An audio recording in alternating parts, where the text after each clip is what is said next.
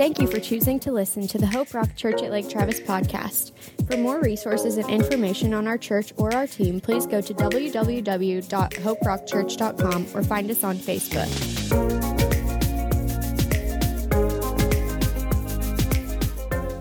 Amen. Morning, Hope Rock. Nice to see everybody here this morning. If you are new, thank you for coming and visiting us today.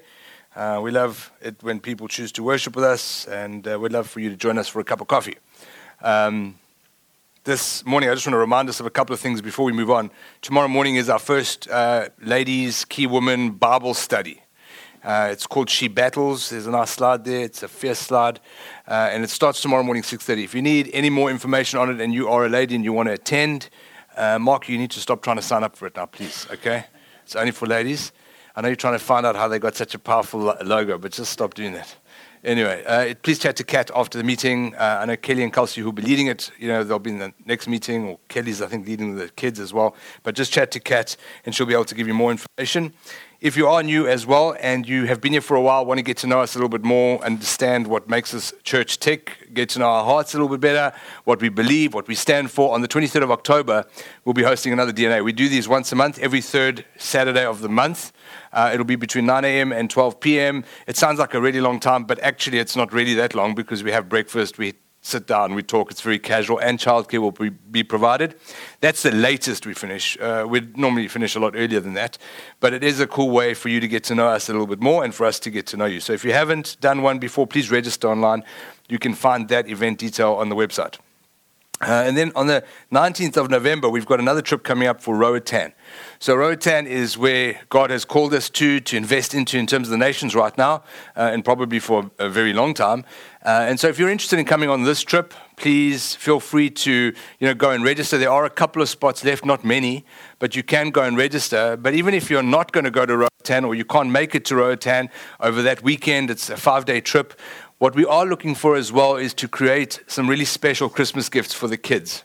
And so what we want to do is if you if you've got access to gifts that you want to give or you want to be able to donate towards the hygiene packs that we want to bring down with us, please contact Kerry West. She'll be able to tell you what we need, what kind of gifts to get, what not to get, uh, and she's going to basically put these packages together along with other people that are volunteering. So if you don't know Kerry, uh, you can come chat to me afterwards. I'll give you her number as well. Her number is up there, but it's not going to be there forever. Uh, it's going to disappear now. So just chat to me and I'll connect you with Kerry and she'll be able to give you all the information. And if you want to come, please feel free to go and register. Great, that's it. There's no more announcements or reminders or anything today. We can get right into the word. If you missed last week's Sunday, or if you don't know, we are doing a series called Kingdom Values. Uh, Kingdom Values are the values that we really need to hold on to as a church, as individuals, so that we can make sure we don't get taken off track by the world. Um, but we are in a series within a series. I know it sounds very complicated, but we are celebrating Reformation Month this month. Um, it's a series where basically over the next five weeks, we're going to be unpacking various aspects of this event that happened a really long time ago. Uh, if you don't know anything about it, I'll give you a really, really short synopsis. On October the 31st, 1517, Martin Luther walked up to the doors of the Wittenberg Cathedral and he nailed the 95 point thesis, the thesis that was really challenging the church of the day, the institution of the church, not the people of the church, the institution of the church. And the reason he did that was because the church had moved further and further away from looking like the church in Matthew 16, which is a victorious, advancing, and powerful church, and more and more like a corrupt, worldly church. And so it was that moment called the Reformation that we're celebrating this month. Martin Luther said, Enough is enough. I'm not going to let this go, and I can't stand for it. And so, what we want to do over the next five weeks starting with today, is we're going to unpack the five key values that came out of this Reformation. Those are called the solas. Sola means alone, only. There are five of them. The first one, sola scriptura, means the word of God alone is our final authority in our lives. Sola gratia, it's by grace alone that we are saved. By faith, the next one, sola fide, that we are saved. Faith in the gospel, faith in this word, faith in the message of salvation. Solus Christus means that it's Jesus alone who is the head of the church and the head of our lives. And the last one, Sola Deo Gloria, which means God only deserves the glory. Nobody else, not a man, not an institution, not a church, not Hope Rock Church, not any church. Jesus Christ deserves the glory. And so we'll be unpacking those solas over the next five weeks. This morning, as I said, we're going to start with Sola Scriptura. So let's pray. Father, thank you for just the opportunity and the privilege that we have to be able to read your word for ourselves. We take it for granted today because everybody in this church has a Bible, whether it's in their hands or whether it's on their phone, we have access to your word. It wasn't always like that, Lord. And so we thank you for the mighty men and women of God who went before us, who pioneered this freedom, Lord, that we can celebrate today. I pray, Lord, that as we study, you know, this key value, I pray, Holy Spirit, that you would quicken the words that I preach and that you would be with us as we reveal more and more of your truth in Scripture. I pray that you would open our eyes to see what it is that you want to say. I pray this all in Jesus' name. Amen. So, one of the most lasting, or some might even argue, one of the greatest discoveries of the Reformation was the fact that Martin Luther, Luther discovered that the words and the keys to salvation were contained in a book. A book that was not just any book, a book that wasn't produced necessarily by man alone, but a book that was inspired and divinely authored, a book called the Bible. As I said, every one of us in this room has access to a Bible. So if you don't have one, it's not because you don't have access to it, it's maybe because you need to get one. And I would encourage you to get one, whether that's on an app or a physical Bible. I have many different types of Bibles. But what really drove Martin Luther was because salvation was contained in this book. And if you think about it, every single one of us in this room today has come to faith because somebody read this book, right? Somebody read this book and they were faithful with the words in it. And so they either preached to you, spoke to you, encouraged you, and the Holy Spirit drew you in for sure. But it was through the Word of God that salvation came to us. And so Martin Luther said it's not fair and it's not right that man or woman, in, any, in fact, anybody that was alive, even children, should not have access to their own version of the Bible, to their own Bibles. And so adamant was he about that fact that he was prepared to die for it. That's what Sola Scriptura is all about. It's about putting a Bible in every man and woman's hands so that the fight for truth can belong to them. You see, if you take this out of people's hands, then, well, you're at the sort of mercy of what I tell you the Bible says. But when you put a Bible in your own hand, then you can fight and contend for the truth contained in it yourself because you are armed with the gospel. And so the historical context of this sola is a little bit, it's important. And what we'll try and do over the next five weeks is look at the historical implications of each of these different values and then apply it to our, to, to our lives today. But there was an Italian guy, Silvestro Mazzolini, who was uh, a theologian, a Catholic theologian, close friends with the Pope, and Martin Luther's arch enemy. He said this. He said, He who does not accept the doctrine of the Church of Rome and the pontiff of Rome as, infallible, as an infallible rule of faith, from which the Holy Scriptures too draw their strength and authority, is a heretic. We say heretic in South Africa, but I don't want to get anybody upset. Heretic. It's interesting what this man said. This man was basically saying is that Scripture is not actually the culmination of divine authorship. It's not the Holy Spirit speaking to man and inspiring man to write it. The, Holy, the, Word of God is actually the product of the Pope. The Pope has divinely authored this Word, which means the Pope can divinely change the Word, which means he can add to it, he can take away from it. In fact, the Pope was given godlike powers in that day. This belief is what ultimately led so many extra biblical texts and extra biblical teachings to be added to the Word of God. So many rituals and routines and liturgies were added to God's Word because a man had authority now to be able to change the very Word of God. Knew this was a, Luther knew this was an issue. He knew that this wasn't right. It took Luther four years to be able to read the Bible for himself after he became a monk. And once he read it, he realized actually there's a whole lot of stuff in my faith that's actually not true. Some of the extra biblical teaching that Luther stood up against in that day, contextually speaking, is the Immaculate Conception of Mary. I know this is a big one, and, and, and I have a history, just so we know. I grew up Catholic, and so I'm quite familiar with some of these teachings. But the Immaculate Conception of Mary, which Luther stood against, was this teaching that Mary was protected from original sin. That Mary was, in fact, born sinless, like Jesus so that there were two sinless people on this earth, both Jesus Christ and Mary, his mother, were sinless individuals. The challenge and the problem with that is you cannot find that in Scripture. There is nothing in the Bible that says anything like that. The second thing that Martin Luther was quite vehemently opposed to was the Assumption of Mary. The Assumption of Mary, or the Assumption of the Virgin, which is still celebrated today in some cultures, is the belief that Mary, after she died, was ascended into heaven in bodily form. like Jesus. After the cross, he spent three days in the grave. He came out, spent time teaching and showing himself to his disciples, and then was resurrected. Mary, according to this teaching, the same thing happened to her. Again, the challenge we have with that is that there is nowhere in Scripture that ever defends anything like this. In fact, Mary is not mentioned after Acts chapter 1, and her death is never mentioned in the Bible. And so, what happened is these two teachings in particular were man's personal opinion and injection into Scripture. And what happened was, because the church was in such strong authoritarian control, is man's opinions became infallible truth. That infallible truth led people to worship somebody other than God. The third thing that Martin Luther was really frustrated about was the sale of indulgences by the church for the forgiveness of people's sins. This was an extremely popular teaching because, if we're honest, we as human beings, all of us here today, are relatively insecure people. Now, you might say, well, actually, no, I'm very secure, Mark. I know who I am. It's true. But believe me, there is always a moment in our lives where we question whether God loves us or not. That's one of the key strategies of the enemy to try and distract us from the things that God wants us to do. The longer he can keep us distracted in that place of uncertainty, the better. And so, if the church offers me a way to prove, or at least to buy God's favor, what a blessing. You see, the sale of indulgences taught that human merits, specifically and especially financial merits, could somehow help you in the afterlife. There was this temporal punishment that needed to happen to you after you died. It's called purgatory.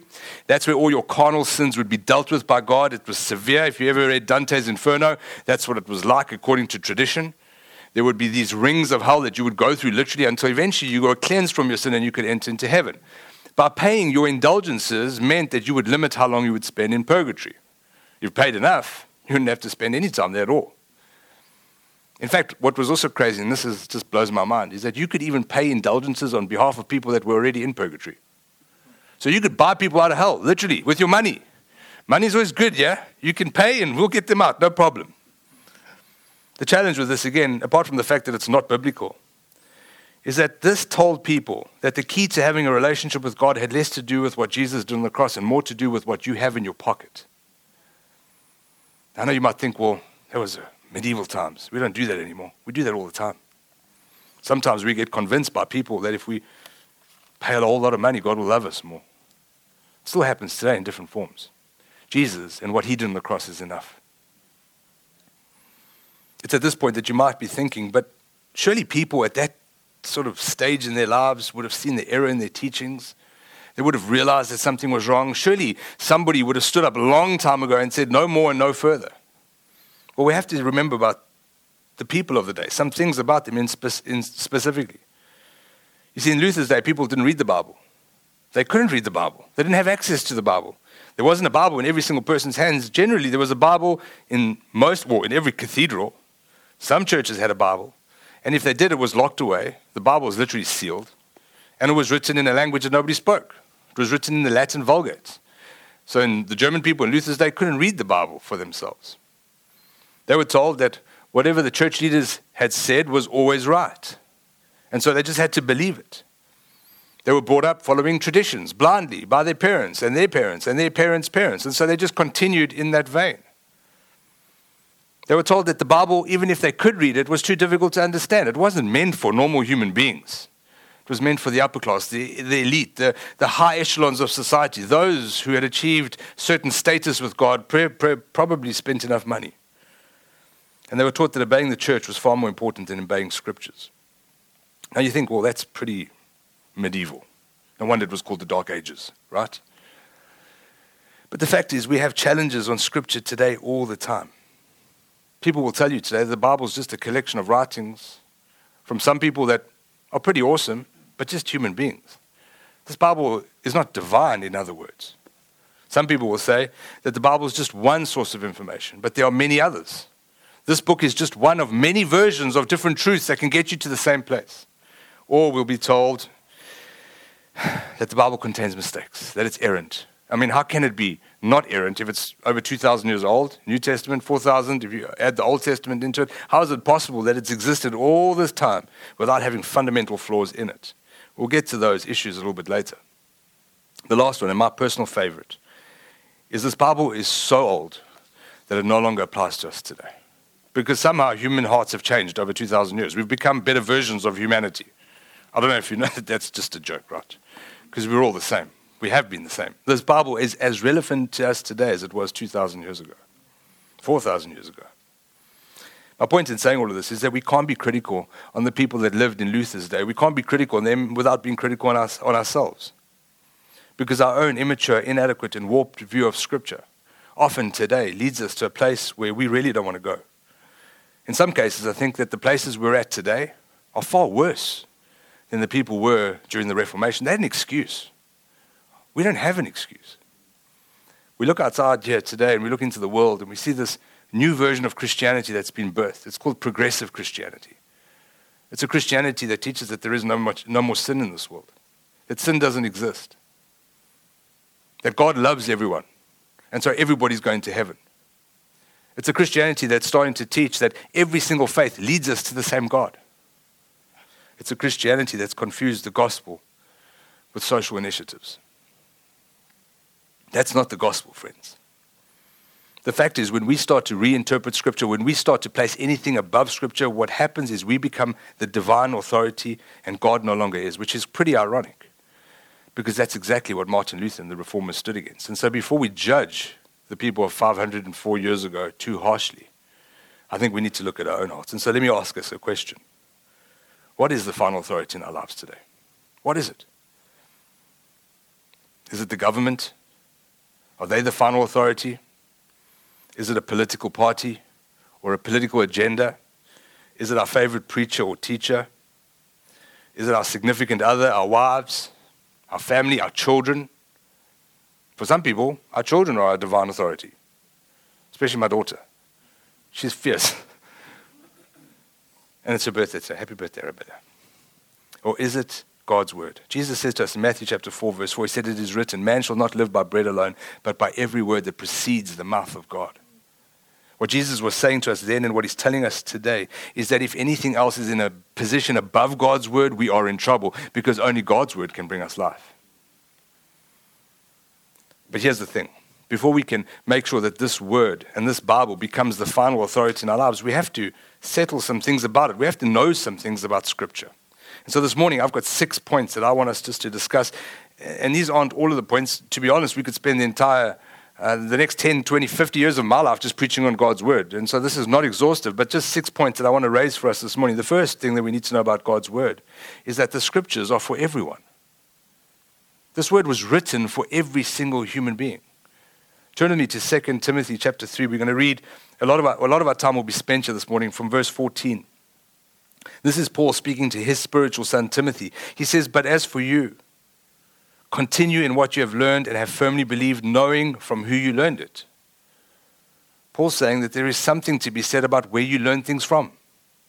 Some things we ingest all the time that we shouldn't be ingesting because it's coming from places that we shouldn't be trusting. But there are some things that we need to take to heart. This is one of those sources of information. When we read this, we can take it to heart. This is the gospel truth, literally. And then he says, and how from childhood you have been acquainted with the sacred writings. It's interesting that Paul is reminding Timothy, who at this point, when Paul's writing this letter to him, is probably about 16 or 17 years old. I would say, I mean, I can't tell you definitively, but I reckon he was a pretty young, a pretty old teenager, 16, 17 years old. And guess what? He was an elder of a church. At this stage in his life, he was leading the church in Ephesus. And so Timothy is already young. He's not a theologian. He's not old Mazzolini from Italy, 15, four, I mean, in 15, whatever that year was. He is a young guy, a young man, my son's age. And Paul's speaking to him about scripture. And he says, How from childhood you've been acquainted with these sacred writings. So it wasn't just at 16 years old that Timothy knew these words, it was from childhood. See, Timothy's mother, Eunice, was a faithful follower of the scriptures. She taught him. His grandmother, Lois, taught him even more. And of course, he had Paul and the rest of the apostles who deposited things in him. But from childhood, he was brought up under the word. And we today say that we can't understand scripture, it's too difficult. I mean, I've said it. I just struggle to read it. Look, I mean, reading Deuteronomy is pretty tough. It requires a lot of attention. Or the lists of kings, or the lists of people, or the genealogies, or how many people were in each army. I mean, it gets quite frustrating. But don't say that scripture is not understandable. It's completely understandable. It's even understandable to children. See, the church in Luther's day said to people that the Bible was too complicated for you to understand. When we say that to ourselves today, we are promulgating a lie that has existed for centuries that the devil told them. The Bible is not too complicated for us to understand. Do you know that there's a saying that says, knowledge is power, right? If I can convince you that you don't have the ability to understand something, then who are you? You are a fool, right? Because clearly I've got to interpret it for you. And when I give you the power to tell me what the truth is, then I no longer have the power myself. We see it in the world, right? We see it, governments do it all the time. You know, we come from a country where that was the main sort of agenda for 40 years. They told people, no, you can't learn anything because we know everything. Knowledge is power, friends. The devil wants you to believe you can't read the word. You can read the word.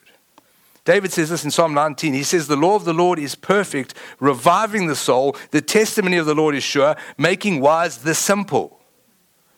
David didn't say making wise the theologian, the doctor, the person with a master's degree, the person that can read or write. You know, some people have had the word of God deposited in them and they can't even read. There's a story of a preacher in Kenya. God came and visited him in the middle of the night and gave him the entire book of John, the Gospel of John. He could speak it verbatim. He's never read, can't even speak English, but he could speak the gospel. God's word comes to us in a form that we don't even understand. I haven't even been, let me just tell you this. I can, I can speak on, on this issue with authority. I have not been to seminary. I struggled to finish school. You're looking at a drug addict, literally, that like was, I mean, I was voted most likely to fail in school, and they were right for a time. My point being, if I can understand God's word, anybody can understand God's word. Jesus, seven times across the Gospels, he asks people the question Have you not read? He's speaking to the common man, not to the Pharisees, not to the Sadducees. He's speaking to the people. He says, Have you not read? In other words, you've read this stuff. You know this stuff. The scriptures are accessible to you. And it's, it's an assumption that everybody can read it. The Bible is written by God in such a way that if you're willing to follow God and you want to honor Him, He will reveal the truth to you, no matter how complicated the text might seem. And that tells me you don't have to be a Greek or Hebrew theologian, scholar to be able to read God's word. You don't have to go to seminary. You don't have to be a pastor, a preacher, a teacher. You can be my daughter, seven years old, reading God's word. It tells me that if you have a heart and you follow God, the Holy Spirit will always reveal what He needs to reveal in His scriptures to you. How many of you have read the Word of God and you've read it one day and it said something, and you read the same passage another day and it said something else? Happens to me all the time. Is it because God's word is changing? No, the Holy Spirit is revealing different aspects of this word. This word is deep. This word, someone used to tell me, was written in four dimensions. And it's so true, though, because it's not just words on a piece of paper. This is life. The second thing we need to know about Scripture is that it's powerful. Paul continues. He says to Timothy at the second half of verse 15, he said to him, How from childhood you've been acquainted with the sacred writings. Then he says, Which are able to make you wise for salvation through faith in Christ Jesus. It's interesting what Paul is saying. You see, sometimes we can bring to reading the Bible and reading the text our own uh, selfish desires. Sometimes we read the Bible because we want to be you know, more well versed with text than the person sitting next to us. Believe me, I know I'm a pastor. I, I feel this pressure all the time. I go to pastors' lunches, and these guys are they're like all over the place with the word. I'm like, man, I got to read. Lord, just I'm like, Lord, give me something, bro. Ah, okay. In the beginning was God, and the Word was with God, and the Word was God. Hallelujah. But for real, sometimes we read the text because we want to become more intelligent. We, we read it because we want to fill our heads with knowledge, or we read the Bible because we want to be blessed by it. You know, everyone, I don't know about you, but I used to play scripture roulette, right? Lord, what do you want to say to me today? Hallelujah, and boom, okay. And I don't like that one. Let's do this again. Let's pull the trigger. Ah, that's better. Yes, hallelujah. Blessed. Yeah, okay, man. Blessed. I like that word. I'm blessed.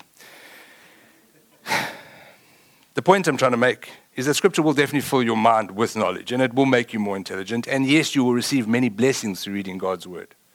But we don't read God's word for the blessings. We don't read God's word for the knowledge. We read God's word for revelation. Paul says this in Ephesians 1. He says in verse 17 that the God of our Lord Jesus Christ, the Father of glory, may give you the spirit of wisdom and revelation in the knowledge of Him, having the eyes of your hearts enlightened, that you may know what is the hope to which He has called you, what are the riches of His glorious inheritance in the saints. We don't read God's word for theory, we read God's word for relationship relationship with the God of the universe. We read God's word so we can start to see Jesus clearly. we start to see the Father in action. We start to see the gospel from Genesis to Revelations. We read God's word, not so that we can win arguments, but so that we can have hope. And what is the hope that we have? The eternal hope that one day we will be seated in, with Christ in heavenly places. In fact, we are victorious today. We say the song, victory. We are victorious today. The hope that we have is not a blessing, it's not the ability to win an argument, it's that we have salvation, friends. And it's not just for us, the hope is for everyone else. That is the most powerful book in the world, a book that can give you hope. Not just a, a, fleeting hope. I mean, you can go to Barnes and Noble and find shelves of books that will give you hope. They're all called self help books. But let me tell you, you read them, and the keys are great for one day, and then all of a sudden, oh my gosh, the secret's over. It's not a secret anymore because everybody knows it now. How can it be a secret? And that means, you know, it's not really a secret, and was it ever a secret? This Bible will give you hope forever, and that's powerful. The third thing we need to know about Scripture is that it has authority. Paul says to Timothy, All scripture is breathed out by God, verse 16, and profitable for teaching, for reproof, for correction, and for training in righteousness. Paul uses this term, breathed out by God. It's an interesting term.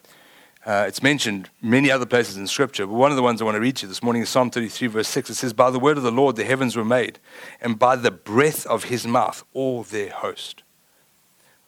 Paul was using creation language when he was speaking to Timothy. And what he's reminding Timothy is the same God that spoke the universe into existence the heavens, the earth, everything in it, the animals, us, Adam and Eve, you name it. He's the same God who breathed this word into existence. Now you might say, but hang on. Didn't this book get written by people? I mean, it's got their names in it. It says Isaiah, Esther. Chronicles is a terrible name. I'm joking, it's not a name. but wasn't this book written by man? The fact is, it was written by man. You are 100% correct. And these weren't robots, just to be clear. It wasn't like all of a sudden, you know, Isaiah went into, we did go into a trance, and we went into visions, but it wasn't like God just sort of just plugged into this person with an Ethernet cable and just downloaded everything, and then they just, they were just scribbling with their eyes white and rolled back, and uh, that's what they were doing. No, these people knew what they were writing. The authors of the biblical text knew what they were writing. They were writing to specific situations in specific days. But you know what ended up happening? Is everything God wanted them to say, they said. And you know how we know that? Because when we read the word, it's as relevant to us today as it was to them 2,000 years ago. That's how we know it. I mean, you try to read a book that's 2,000 years old and see how that applies to you, besides the Word of God. It doesn't. This text will live forever. Then you might say, but hang on, okay, well, that's great. I know it's fine, God spoke to people, but how do we know that this Bible is actually true? I mean, aren't we just reading translations? Isn't this just a version of somebody else's text? The truth is, we are just reading various translations that have been translated for thousands of years, to be clear. And it's not just that. These were hand copied translations, copied literally by scribes by hand. There was one manuscript, they looked at it, they copied the same manuscript by hand. And you think to yourself, well, isn't that like a, open to a whole lot of opportunities for failure? And the truth is, it is. I mean, let's be honest. I mean, we all know how how we are. And my, I mean, especially me, I don't pay attention to detail. What was yes there now becomes a no later on, and oh, I can't remember, but let's just write this anyway. So you'd think that this text might be full of errors. But the truth is, after thousands of years, the errors that you do find from all the manuscripts and all the translations are insignificant. They're punctuation errors. They don't go to the meaning of the text. And so the Bible is authoritative. Let me give you an example. When I was studying for this preach and just studying on God's word, I looked at how manuscripts are, ver- are verified and how they're validated. And I'm talking about any manuscript, ancient manuscripts, so ancient writings. There's two main things that people look at. One, how many manuscripts exist? Okay, so how many pieces of that particular work are out there? And then, of those pieces that are out there, what is the closest manuscript to the date of the events that are being recorded? In other words, if I'm talking about the day I shot, you know, the biggest deer in the world and put it on my wall how close to that moment am I filling in the details? Is it one year, two years, is it a thousand years? And you know how that matters because if it's a thousand years later, man, you know, I mean, I can't even remember what I ate for breakfast yesterday. I'm going to give you all the details about the hunt that I went on yesterday. I mean, a thousand years ago, right? And so what's interesting is Aristotle, we all know him, he's a philosopher. He's written a lot of crazy stuff that we take for gospel. A lot of philosophy, it's in universities today. People study it as if it's the truth. And that is the truth, according to most people. There are a thousand manuscripts of Aristotle's work. The closest manuscript to the events that Aristotle recorded is 1,200 years. Plato is the same. 1,200 years from the events that Plato recorded to the closest manuscript is 1,200 years. That's the difference in time, and there's only 210 of those. 210 manuscripts about Plato. Again, Plato, if you had to ask the man on the street, is Plato a real person? They would go, for sure. We all know it. Caesar, he wrote about the Gaelic Wars and the accounts of what happened. It's taught as history in our schools today. It's a historical fact. It's not a myth, it's not a legend, it's a historical fact. You know that that comes from 251 manuscripts. And those 251 manuscripts, the closest to the wars is 900 years old. I'm saying this to you because those things are gospel truth in the eyes of the world, in the eyes of education, in the eyes of the systems of the world, those things are true. Yet, this word, the New Testament alone, has 66,000 manuscripts. The closest manuscript to the date of what, it was being, what was being recorded is 30 years. But this is a fallacy. It's a myth. How can you believe it? It's not true. Friends, the Bible is an authoritative piece of work, and it's not just authoritative, it is inspired, it will change your life. When you preach from this word, when you talk from this word, when you speak from this word, when you recount the words from this word, you are speaking words of power. This is not Plato or Aristotle or Caesar. This is God. The fourth thing we need to know about Scripture is that it's enough. Paul says to Timothy in verse 17, you know, he says all scripture is breathed out by God. It's good for correction, for reproof, and for training in righteousness. Then he says to him this he says that the man of God may be complete, equipped for every good work. If you just look at your neighbor next to you, Mark, if it's a wife, you definitely want to say this to her that she's absolutely complete. In fact, you can tell her that you complete her. She completes you. I'm joking. The truth is, God's word completes us. But you know what? We've been forced to believe a lie a lie that we are not enough and that this word isn't enough. I mean, honestly, let's, let's be honest about it. You see, today, people want to convince us all the time that we need something else. Yeah, it's great to go to church, but I need this. And we're always trying to fill our lives with things. We're always trying to fill up and top up what God can't do in our lives because we've been led to believe that God isn't enough. In Luther's day, you needed the indulgences of the church. Why? Because the priest had to forgive you because the cross wasn't enough. And it wasn't just in Luther's day. Let's go back to the New Testament. In the New Testament, go and read the letter to the Galatians. What you'll realize is believers were teaching other believers that in order for them to be enough, they had to become Jewish. The cross wasn't enough. You have to become more Jewish. You have to celebrate the Jewish uh, festivals. You have to become circumcised. You have to, you have to, you have to. And all of a sudden, our faith becomes God plus whatever it is. That's not the Bible that I read. It's not the gospel that we read. Today, you've got to go to the biggest church. You've got to be a part of the right clique. You've got to be connected to the right preacher. You've got to go to seminary. You've got to, you've got to, you've got to, you've got to, you've got to. At some point in time in your life, maybe if you're lucky, you'll get to the point where God loves you just the way you are. Jesus plus nothing is what the scripture teaches. What Jesus did on the cross is final, paid in full. There is nothing that can be added to this word, nothing to be taken away from it. When you read this word, it completes you. Not that love story stuff, I complete you, you complete me. No, the Word of God completes us. Because it deposits in us what's always been missing, and that's God. Gosh, I'm out of time. I don't even know where I am now. Scripture is equipping us with everything we will ever need. It will complete you. If you feel that there is something missing from your life today, you won't find it in a self help book. You won't find it in the, in, the, in the hallways of Barnes and Noble. You certainly won't find it at the bottom of a bottle. You will not find it in the world. You will find it in this word. Because Jesus is the Word of God. In the beginning was the Word, and the Word was with God, and the Word was God. Here it is. Last point. No, it's not last point. Fifth point. Fifth thing we need about Scripture is that it cannot lie. Hebrews 6 says to us that when God desired to show more convincingly to the heirs of the promise the unchangeable character of his purpose, he guaranteed it with an oath. So that by two unchangeable things in which it is impossible for God to lie, we who have fled for refuge might have a strong encouragement to hold fast to the hope that is set before us. Is that TV dead? Wow. See, that's how strong the word is. It just blew up the whole TV. Friends, God can't lie.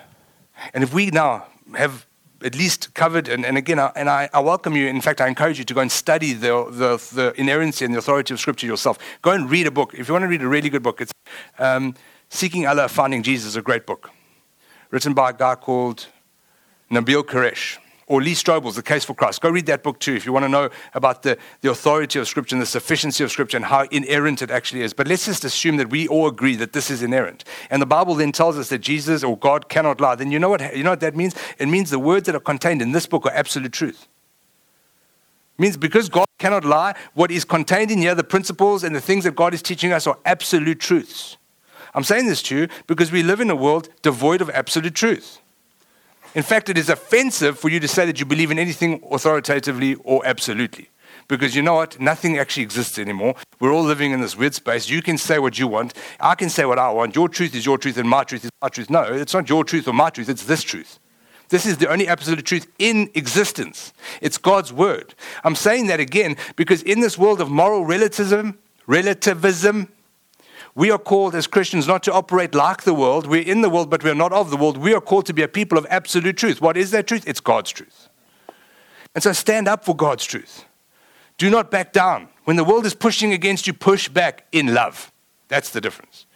Don't push and like make noise and scream and shout. Push back in love and say, you know what my God says. And He's the God that cannot lie. And I can prove that He's alive. This is what He says. And so this is the truth. And I love you. And I'm telling you this because I love you. Last point. Mark, you can come up. Scripture is life giving. Jesus said to, his, said to those who believed him in John chapter 8, verse 31, He said, If you abide in my word, you are truly my disciples, and you will know the truth, and the truth will set you free. If you abide in my word, you are my disciples. You will know the truth, and the truth will set you free. You know, if you've got issues in your marriage, you'll find the answers here. If you've got issues with your children, you'll find the answers here. If you've got issues on a particular sin that you're dealing with, you'll find the answers here. There is no issue in all of existence that you will not find the answers for in this book. It's not going to tell you what stocks to buy today, that's for sure. But it will tell you that if you seek first the kingdom and you make God the center and the priority of your life, then all these things will be added to you. The Bible is sufficient. We don't have to add to it, we don't have to take away from it. There is no modern revelation today that will ever be on par with Scripture. If somebody tells you that God spoke to them and told them something that is not in this word, please run away very fast. There is no modern revelation that is, not, that is ever going to be on the same level as Scripture. So don't buy into it. What that also tells me, the fact that the word gives us life, is that everything that God wants us to do with our lives is contained in this book. It has been finalized. And so if I ever ask you to do something that's not in here, add to your faith, make it a little bit more spicy, do this. You know, I think God wants us to do this particular thing.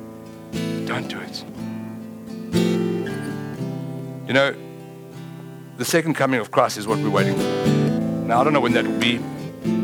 It could be tomorrow, for all I know. It could be 10,000 years from now. What I do know for a fact is that before Christ comes back, he's coming back for a mature church. We've spoken about this before. You know, interestingly, after the day of Pentecost happens, Peter preaches on Solomon's portico, and he says this in Acts chapter 3, verse 19. He says, Repent therefore and turn back, that your sins may be blotted out, that times of refreshing may come from the presence of the Lord, and that he may send the Christ, appointed for you, Jesus, that he may send him again. This is the second coming we're talking about here whom heaven must receive until the time of restoring all the things about which God spoke by the mouth of his holy prophets long ago. Jesus will not come back until all things have been restored.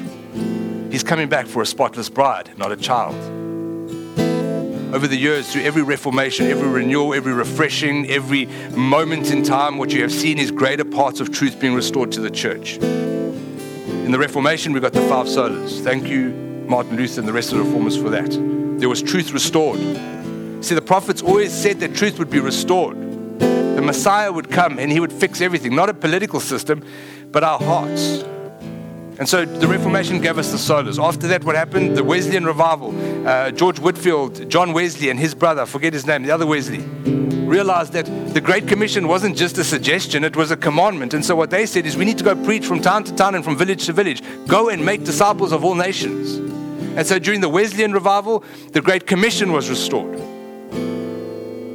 During the Azusa Street revival, not too long ago, through William Seymour, God restored the fact that the Holy Spirit is powerful, active, that there are gifts of the Spirit. The baptism of the Spirit is a real thing and it empowers us for the works of God. I'm asking us a question this morning. Not is Scripture the final authority in our lives because it should be, but what is God going to do through us? Because I can tell you, whatever God wants to restore through this generation and through this church cannot start unless this is the foundation of which we, of, of which we launch. Thank you for listening to the Hope Rock Church at Lake Travis podcast. We are a church that is passionate about knowing Christ and making him known in our city, the nation, and the ends of the earth. For more information on who we are, please go to www.hoperockchurch.com or find us on Facebook.